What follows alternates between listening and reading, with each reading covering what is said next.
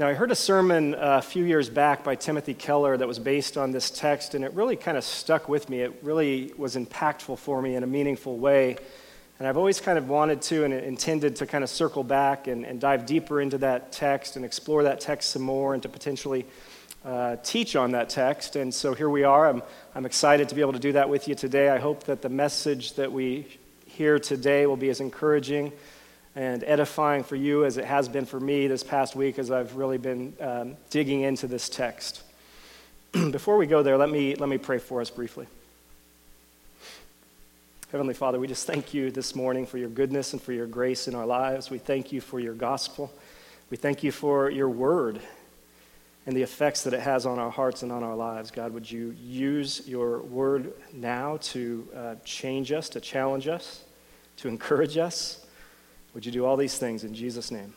Amen. All right, well, we're right in the middle of the NBA Finals, of course, as uh, the Cleveland Cavaliers tomorrow evening will uh, try to continue clawing their way back into the series against the Golden State Warriors, and we'll uh, see what happens. I'm sure it'll be quite a battle. But there's often a lot of debate this time of year about, about who's the greatest, about who is the greatest and most accomplished basketball player of all time. And whether you like him or not, LeBron James is certainly a part of that conversation. Steph Curry is certainly moving in that direction as his career progresses. But many would say that Michael Jordan is still the reigning king in that regard.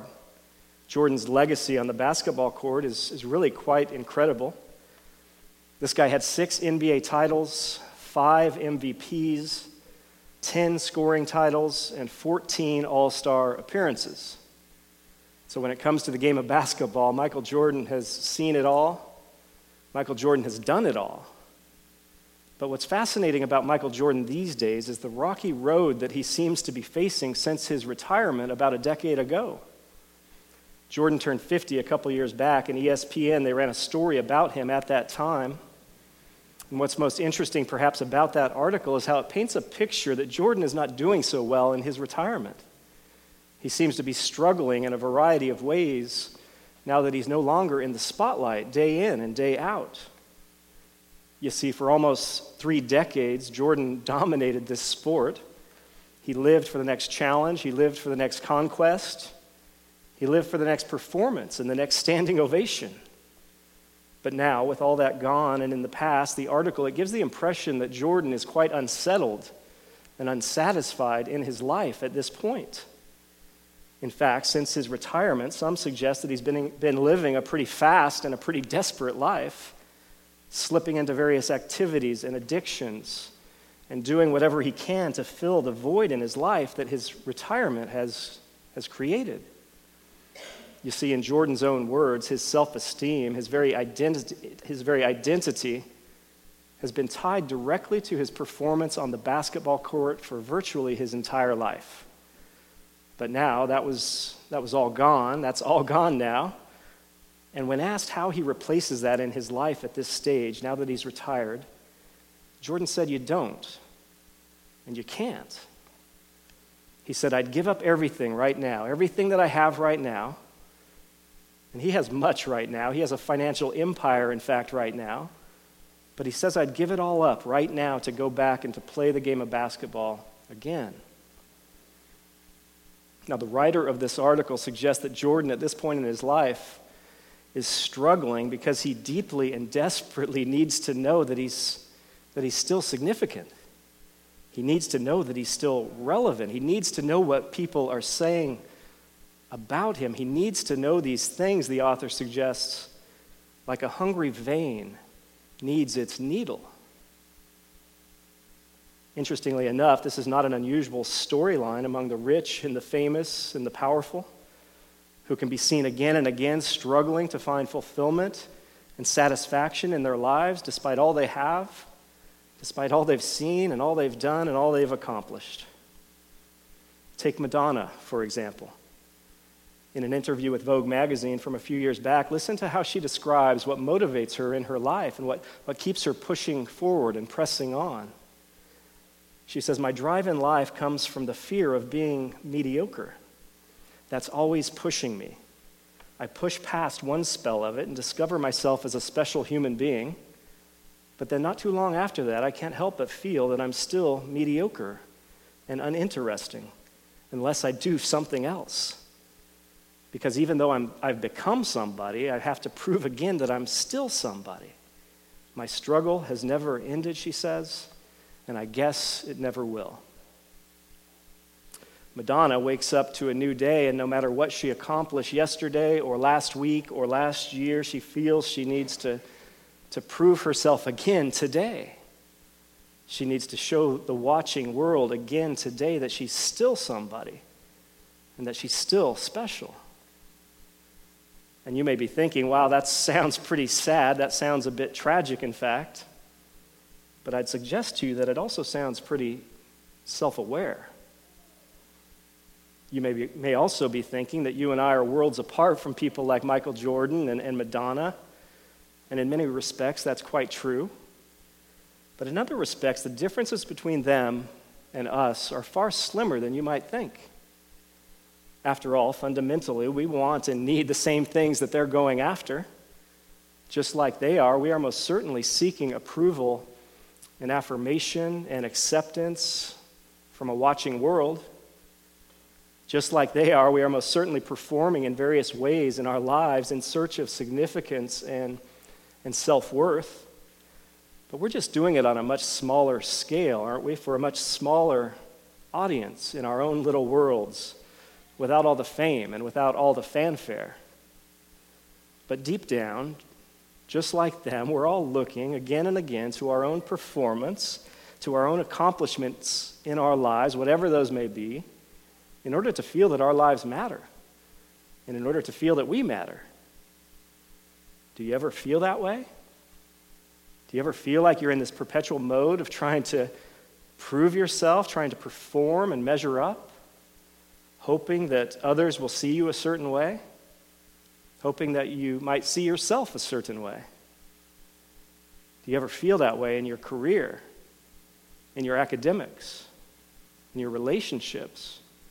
And in your life. I know I struggle with this at times. In fact, I lived most of my life this way, largely without even realizing what I was doing. I was living my life and making many of my decisions based on how they would be perceived and affirmed by those around me. I wanted people to think I was interesting. I wanted people to think that I was successful. I wanted people's acceptance and approval, and I lived my life pursuing those things sometimes in subtle ways, but sometimes in not so subtle ways. This is one of the reasons I'm looking forward to exploring this passage together today because I think it's a struggle for each and every one of us. And Paul, in this passage, has something significant to say to us about this very thing, I think. Paul is going to show us in this passage, at least in part, why every single one of us, no matter who you are or what you have or, or how much you've done, we all struggle in these same sorts of ways. Now, in verses 3 and 4 of this passage, Paul uses the word judge three times in those two verses. He's talking about judging and being judged and those who are doing the judging. And we know what a judge does, right? A judge assesses, a judge evaluates, a judge renders a verdict either for a person or against a person based on the evidence that's presented to the judge about that person. And as we go about our lives looking around us in the city of Seattle in the year 2017, there are certainly a lot of judges out there, to be sure. People are most certainly assessing and evaluating one another at every turn. People are assessing and evaluating you at every turn. People are weighing the evidence that you are presenting to them about yourself and about your life. And so you're being evaluated and judged each and every day on the basis of your looks, on the basis of your waistline. You're being evaluated and judged each and every day on the basis of your clothing and your car and your career. You're being evaluated and judged on the basis of your bank accounts and your, and your social media accounts. You're being evaluated on the basis of who you associate with and, and how you associate with them. The many judges around us are assessing our performance, they are evaluating the evidence, and they are passing judgment and rendering verdicts based on that evidence.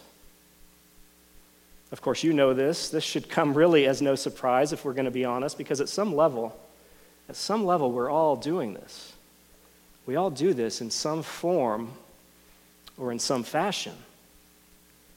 I'm not sure there's ever been a time in which people have been more evaluated and more judged than in this highly divided and in this highly digital age in which we find ourselves.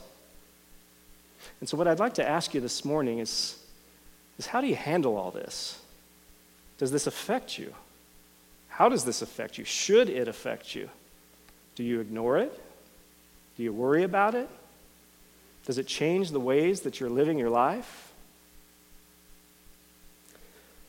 One of the things the Apostle Paul is going to show us here is that if we're not careful, we can end up living our lives day in and day out like we're in, in this sort of ongoing trial in a courtroom. Always performing for this judge or that judge, always trying to present evidence in favor of ourselves and our lives, all to get a verdict from them that we feel that we need. And Paul has something to say to us as well about why we're so prone to this sort of thing. Paul, in fact, has something fascinating to say to us, I think, in this passage about the human ego and about its brokenness and about how the Christian identity, as we press into it, is altogether different than, than how any other type of identity is formed and, and fueled. Paul says in verse 6, he says, Don't be puffed up. He says, Don't be puffed up one against the other. And at first glance, it sounds a lot like Paul is saying, don't be prideful, right? Don't be proud. And he most definitely is saying that. He's indeed saying, watch out for, watch out for pride, but he's saying much more than that too in verse 6. And we know that's the case because the word Paul uses here is not the normal word used in the Greek language to mean prideful or, or proud. It's a different word altogether. The word translated as puffed up in your ESV translation in verse 6 quite literally means to be, to be overinflated. It means to be swollen or inflamed. It gives the sense of something being distended or bloated beyond its proper size. And that's some pretty interesting imagery, isn't it? Think about this with me. If something is overinflated, it's not really being filled up with anything solid. It's being filled up with air, right? It's being puffed up. And what this means is that even as it may appear bigger from the outside, it remains essentially empty on the inside. In fact, this word translated as puffed up, it kind of evokes an image of an organ within the human body that is swollen up and, and ready to burst because it has so much air that's been pumped into it. It's overinflated, it's distended, it's inflamed because it's been inflated beyond its proper capacity. It's been inflated beyond its proper dimensions. And what's fascinating here, I think, is how the Apostle Paul chooses and uses this rather unusual word to teach us something about the natural condition of the human ego. He's going to teach us something here about our self image and our, and our self esteem. And what he's going to be telling us here is that there's something quite wrong with it. He's going to show us that the human ego is in a fragile state, it's in a precarious state, and at times it's in a painful state. And one of the main ways that we know there's something wrong with it is because the human ego is constantly drawing attention to itself. If you think about it, when there's something wrong with a physical part of the body, it lets you know about it, right? If you drop something really heavy on your toe, your toe lets you know about it. It calls attention to itself and to the situation. But if your toe is functioning normally, you don't really even notice it, right? You don't, you don't normally think about it. You never really walk around going about your day saying, wow, my, my toe is really working fantastic today. But the human ego and our, our own self image is terribly broken. It's always calling attention to itself.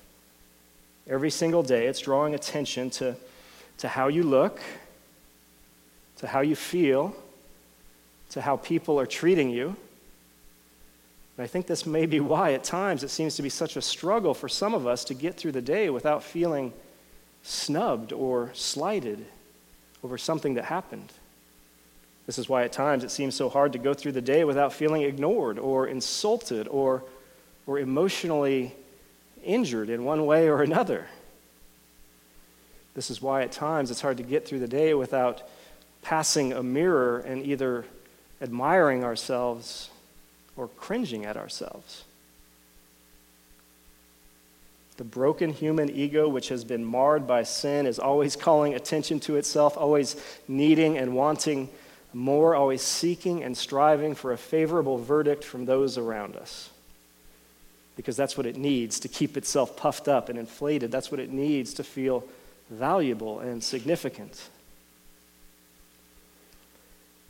We have this emptiness on the inside that we try desperately to fill in a variety of ways. But the Apostle Paul is going to show us that if you and I are looking to the wrong things to fill us up, we're doing nothing more than pumping air into that emptiness.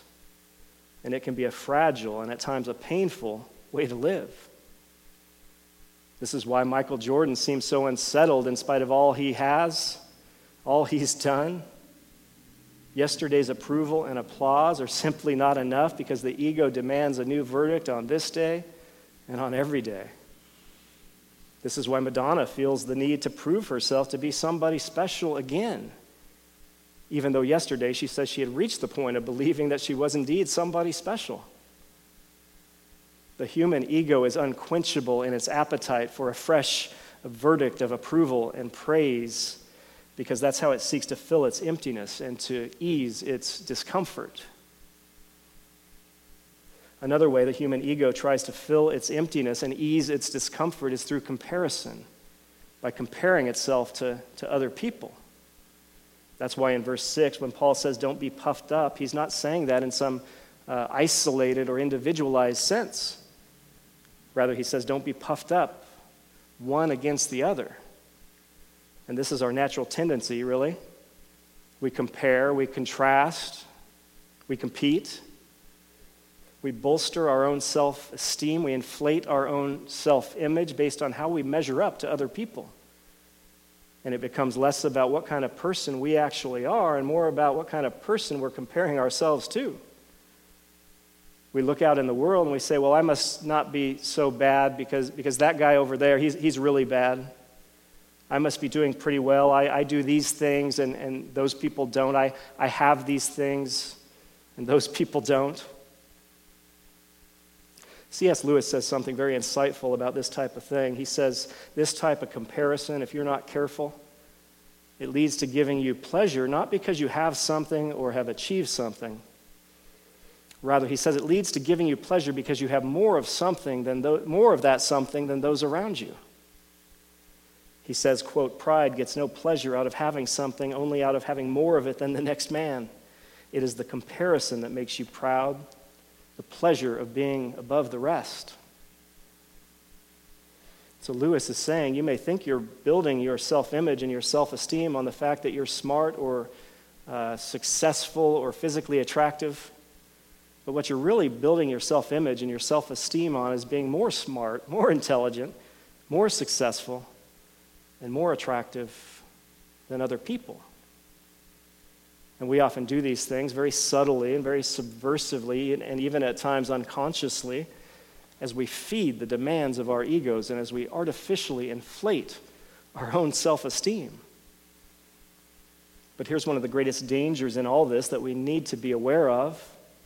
These comparisons to others that we make in our minds, they are, they are quite often far from objective.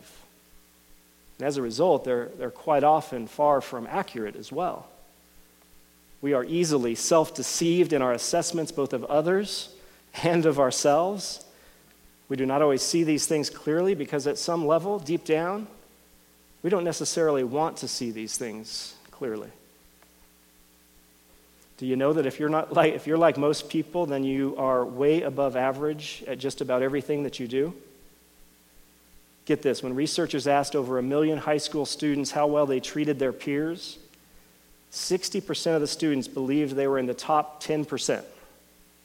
and 25% rated themselves in the top 1%. They asked the same question of college professors, and interestingly enough, this group was nearly as biased about themselves as the high school students were. Only 2% rated themselves below average. 10% rated themselves as average, 63% above average, while 25% rated themselves as truly exceptional. Now, those are some interesting numbers. Those numbers don't really seem to add up so well.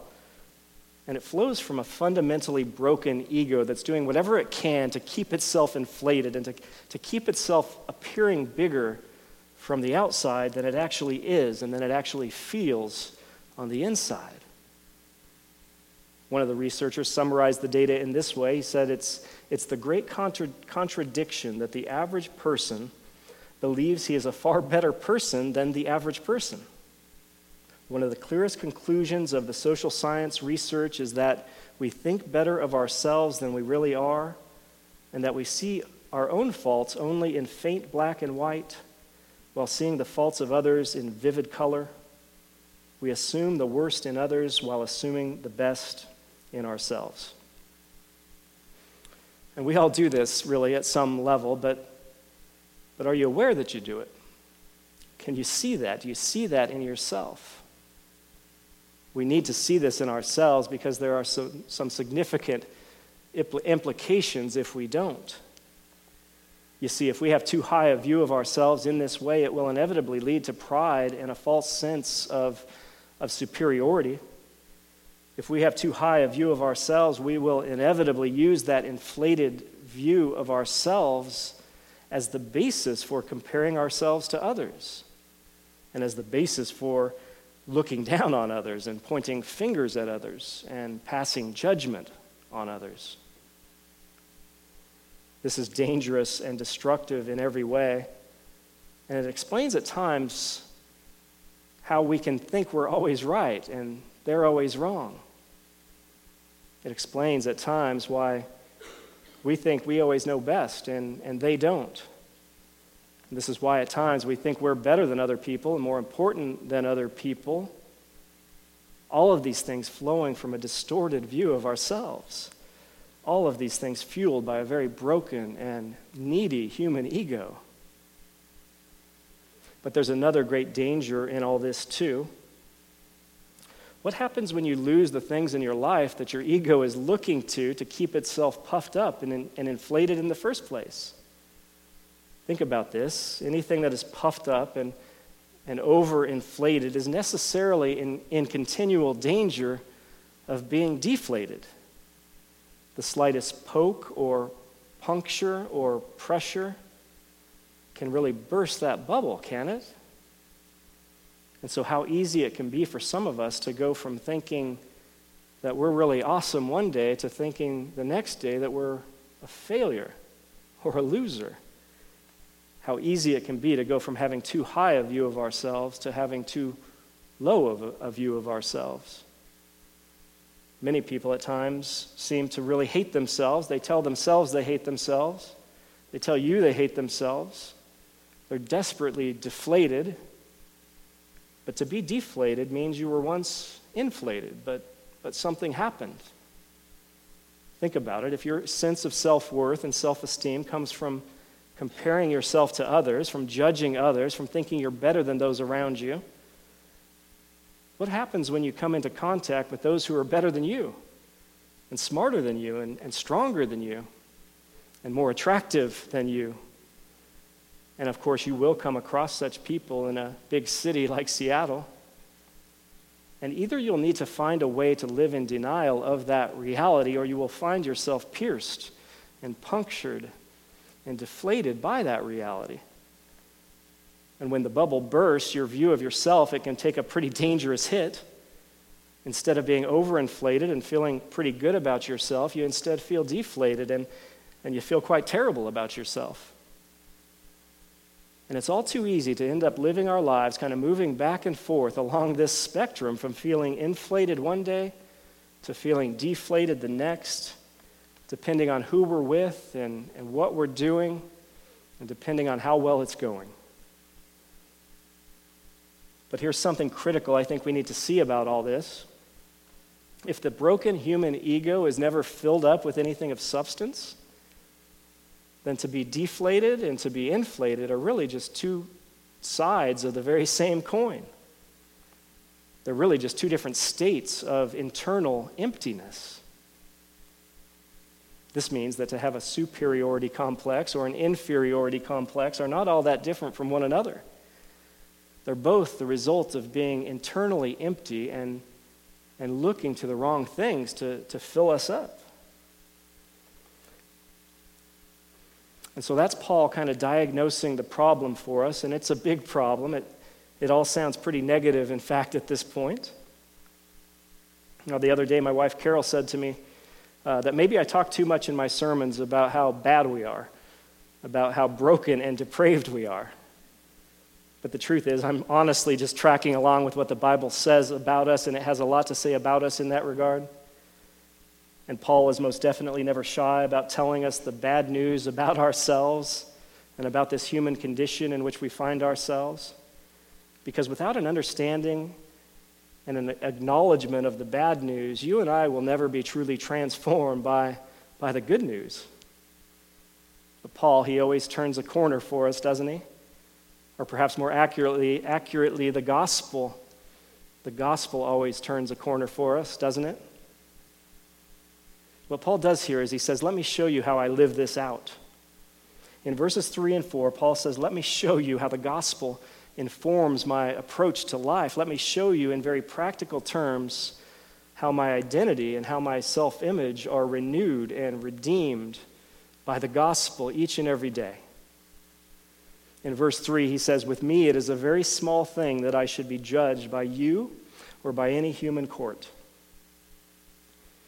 Paul is saying, What you think of me, your evaluations of me, your assessments of me, make no difference to me. They're not actually affecting my life.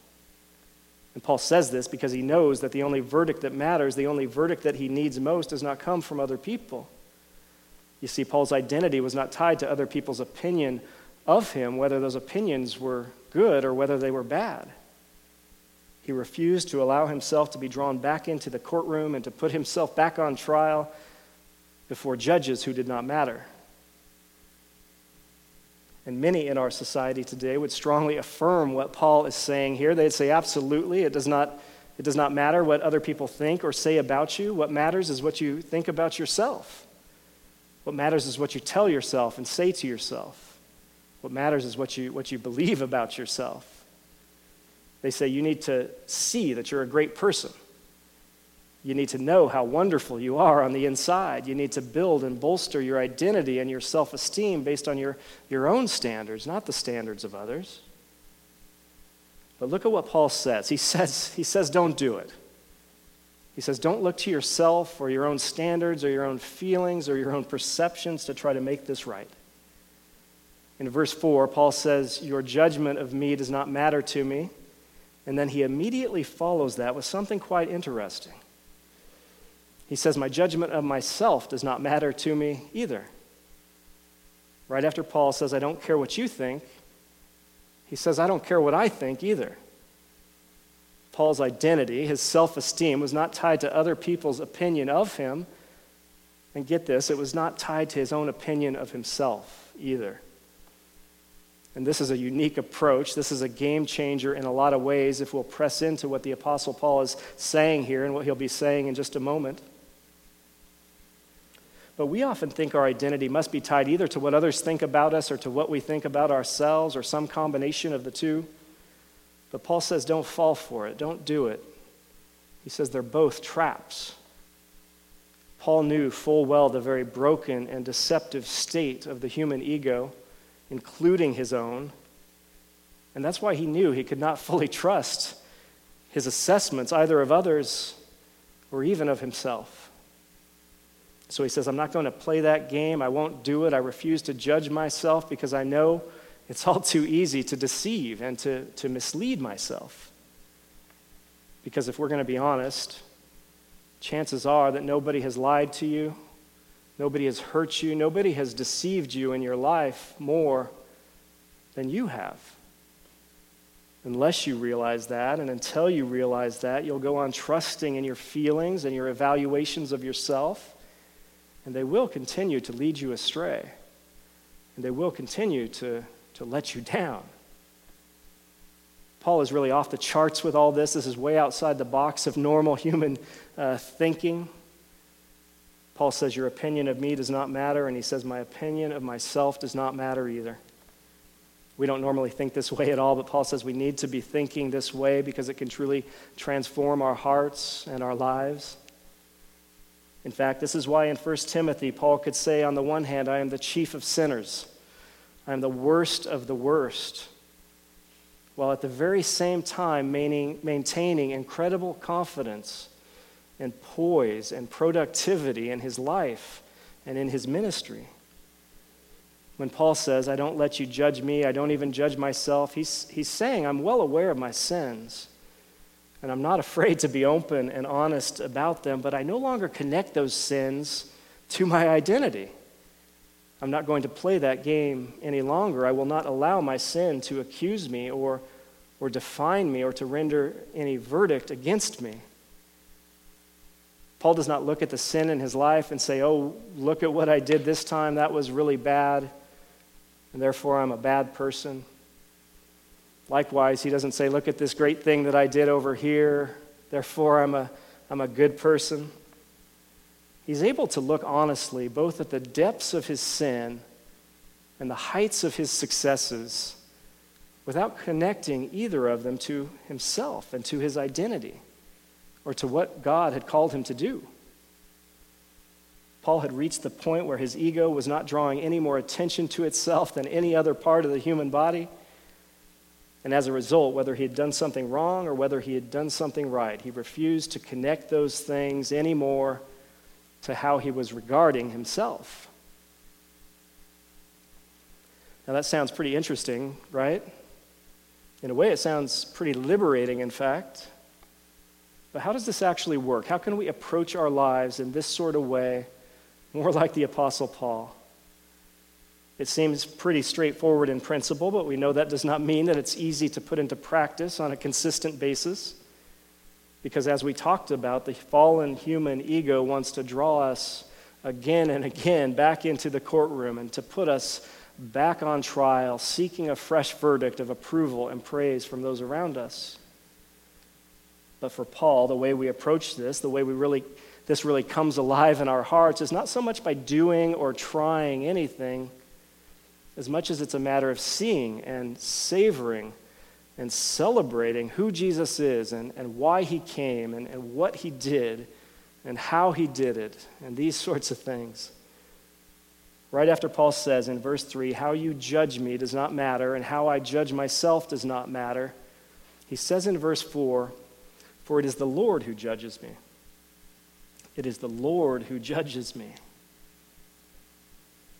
He's already said, I don't care what you think. He said, I don't care what I think. And now he says, I only really care what the Lord thinks because it's only the Lord who judges me. Now, I don't know if you've ever been in a courtroom, but if you have, it's hard not to be a little bit intimidated by the judge. The judge never really sits at a desk um, down on the level of the defendant, right? The judge is always sitting up high on, on his bench. He's always sitting up high, kind of looking down on the defendant. The defendant's down low, looking, looking up at the judge. And it's no different with our Lord, is it? He was seated on high. He was seated on high, looking down, looking down at the mess that we've made of this world, looking down at the mess we've made of our lives, looking down at our self centered and our self serving hearts and he could have rightly and justly given us exactly what we deserved. He could have rightly and justly given us the judgment of eternal separation from, from He who is our only source of love and life and hope. But this judge of ours, our Lord, the only judge who matters, He didn't stay on high looking down. He didn't give up on us because we had no real case to make before Him.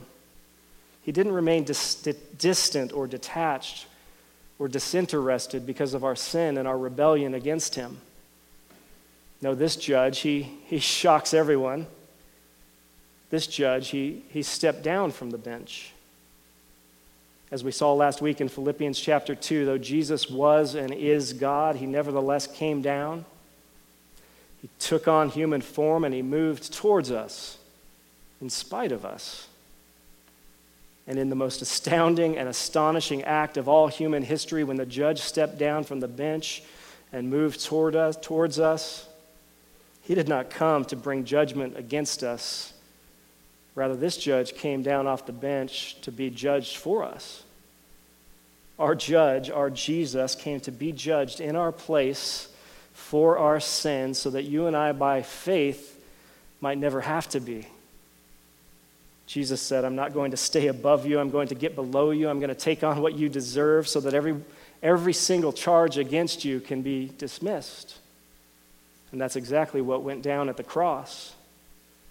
And that's exactly what happens when you put your trust and your faith in Jesus. And as a result, as Christians, our judgment is in the past. The trial is over, the verdict is in. There is, therefore, now no condemnation for those who are in Christ Jesus. Paul is teaching us in this passage that if we're not looking to the right judge, life becomes this sort of never ending litigation. It becomes this sort of ongoing courtroom trial where we're in this constant mode of performing and presenting evidence and building our case in favor of ourselves and our lives. But what happens is we end up moving from one verdict to the next, like Michael Jordan, like Madonna, performing, presenting evidence, building our case, but never knowing for sure how much evidence is enough. Never knowing deep down if we actually have done enough to justify any lasting verdict in our favor. And as a result, some days we feel like we're winning the trial, and other days we feel like we're losing it. It's a precarious and at times painful way to live. And Paul would say it's because you're performing for the wrong judges and you're performing for verdicts that you actually do not need. Friends, here is one of the most amazing and beautiful things about the Christian faith that Paul is reminding us of in this passage. Virtually every other worldview, virtually every other religion in the world says you need to try really hard in your life. You need to, you need to perform, you need to, to measure up. And then and only then do you get a verdict that's based on that performance that you gave. According to the world, your performance leads to your verdict. But it's only in the gospel of Jesus Christ that you and I receive the verdict before the performance. It's only in the gospel of Jesus Christ that you and I receive the verdict that is independent of our performance. And as a result, it's no longer the performance that leads to the verdict. Rather, in the gospel, it's the verdict that actually leads to and fuels the performance. And the verdict is that you are forgiven you are loved. You are significant. You are adopted. You are redeemed. And you are new. It's now the verdict. It's now that verdict that leads to the performance. It's that verdict that fuels and energizes everything that we do. And this means that the trial is over, so we can stop presenting the evidence. We can stop comparing and compa- uh, contrasting and competing. Instead, we can simply do things for the joy of doing them. We can love and serve others simply to love and serve others. We can live our lives freely and boldly out of an overflowing gratitude for this judge who would step down off the bench and be judged in our place.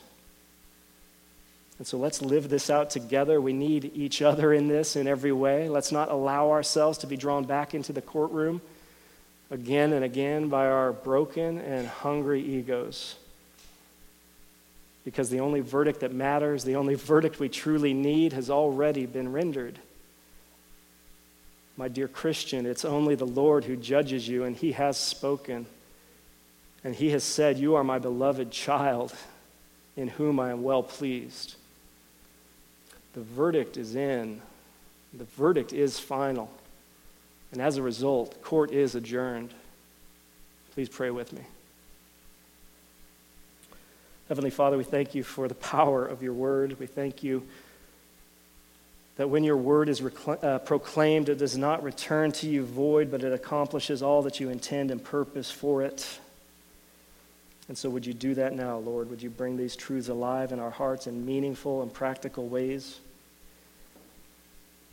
Thank you, Father, for this important reminder today that our searching and striving can end, that we can stop performing for verdicts that we do not need from judges who do not matter. Would we live our lives boldly and differently in light of the only verdict we need and the only verdict that matters that you love us, that you accept us, and that you celebrate us. In Jesus' name, amen.